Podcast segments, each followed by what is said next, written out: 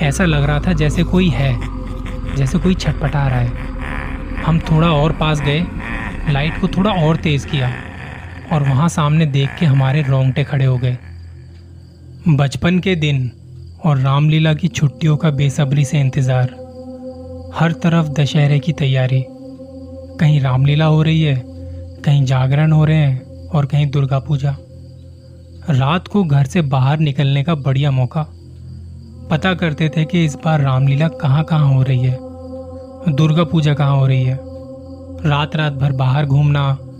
School की कोई tension नहीं क्योंकि छुट्टियाँ पहले ही पड़ चुकी थी। उस वक्त मेरे कुछ दोस्त थे, जिनके बदले हुए नाम मैं बता रहा हूँ। तरुण, नीरज और सुनील। हम चार दोस्त। जहाँ भी जाते थे, साथ में जाते थे।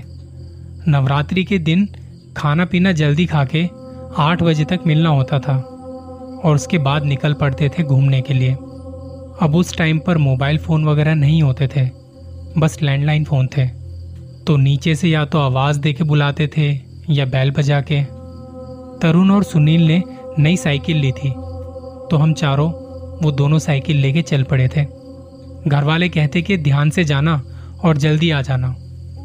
अब क्योंकि दशहरे की छुट्टियों में सारे कार्यक्रम रात को ही होते हैं और आधी रात तक चलते हैं। तो ऐसे में कभी कभी देर भी हो जाती है, क्योंकि हम एक जगह नहीं रुकते थे।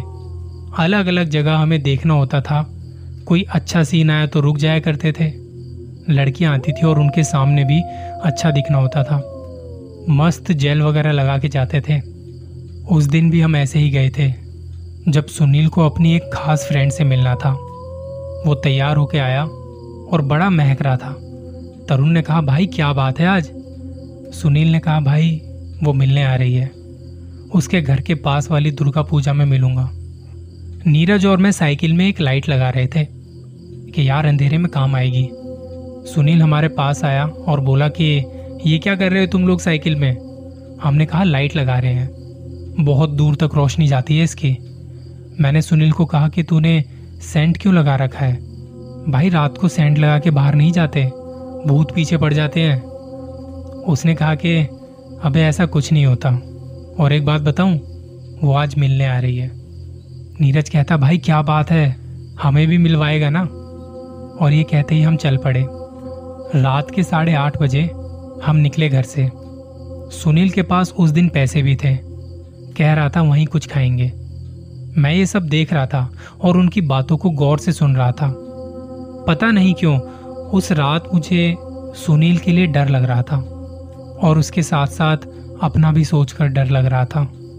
थोड़ा घूम फिर के हम साढ़े नौ बजे तक वहाँ पंडाल पहुँचे।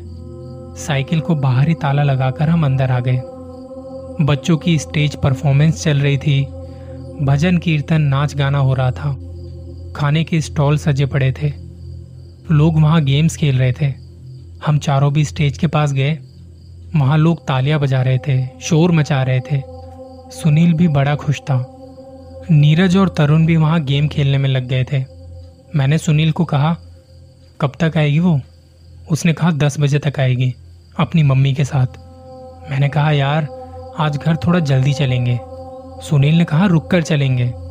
मैं उसकी बात सुन के चुप हो गया। थोड़ी देर में सुनील भी चला गया। शायद वो आ चुकी थी उससे मिलने। मैं अकेला स्टेज के पास चेयर पर बैठा हुआ था। मैंने घड़ी में टाइम देखा तो दस बज के दस मिनट हो रहे थे। तरुण और नीरज आए। भाई सुनील कहाँ है? मैंने कहा, वो मिलने गया है उससे। तरुण कहता, कि भाई, हमें भी तो मिलना था। अकेले अकेले चला गया। मैंने कहा, भाई, वो मिल ले। हम तो बाद में भी मिल लेंगे। आज थोड़ा घर जल्दी चलें? नीरज ने कहा हाँ ठीक है। तरुण ने कहा, नहीं भाई, थोड़ा लेट चलेंगे। अब जब ऐसे कहीं जाते हैं तो टाइम का पता नहीं चलता। करते करते ग्यारह बजने को थे, और सुनील का कोई अता पता नहीं था। हम तीनों उसे ढूँढने लगे। अंदर पंडाल में भीड़ थी। शोर इतना था कि अपनी भी आवाज़ सुनना बड़ा मुश्किल हो रहा था। बड़े बड़े लाउड स्पीकर बज रहे थे, घंटियाँ बज रही थी। हमने काफ़ी देर तक उसे ढूंढा। वो कहीं नज़र नहीं आया। हमने उस लड़की को भी ढूंढा, जिससे सुनील मिलने वाला था। उसकी मम्मी तो नज़र आई, पर वो दोनों कहीं नज़र नहीं आए। साढ़े ग्यारह बज चुके थे। धीरे धीरे पंडाल में भीड़ कम होने लगी।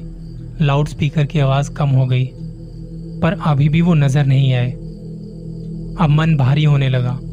पता नहीं कहाँ गया होगा। उससे कहा भी था कि घर जल्दी चलना है।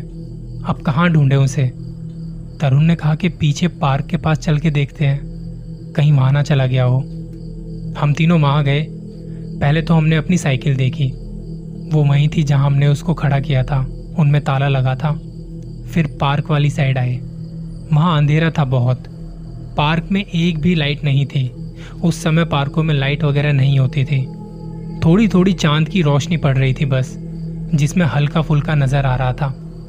हम पार्क के मेन गेट के पास खड़े होके उसे आवाज़ देने लगे कि शायद अगर वो हो तो हमें आवाज़ दे। रात के सन्नाटे को चीरती हुई कुछ आवाज़ें आ रही थीं। अंदर वहाँ एक ट्यूबवेल भी थी, जहाँ से पानी टपकने की आवाज़ आ रही थी। नीरज को ख्याल आया कि हमारे पास साइकिल है और आज ही हमने उसमें लाइट लगाई है। हम उससे अंदर देख सकते हैं। हम तीनों फिर से पंडाल के पास गए।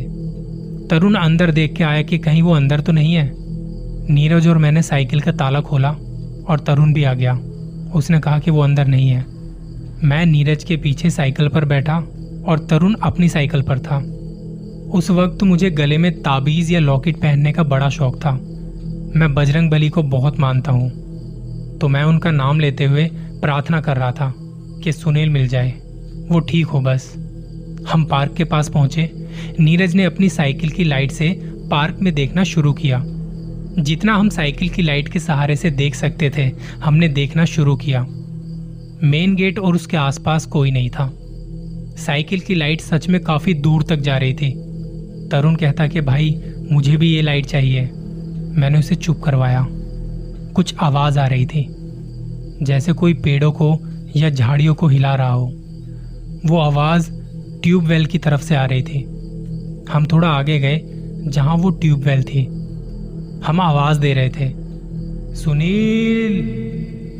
और साइकिल से ट्यूबवेल की तरफ़ लाइट मारनी शुरू की।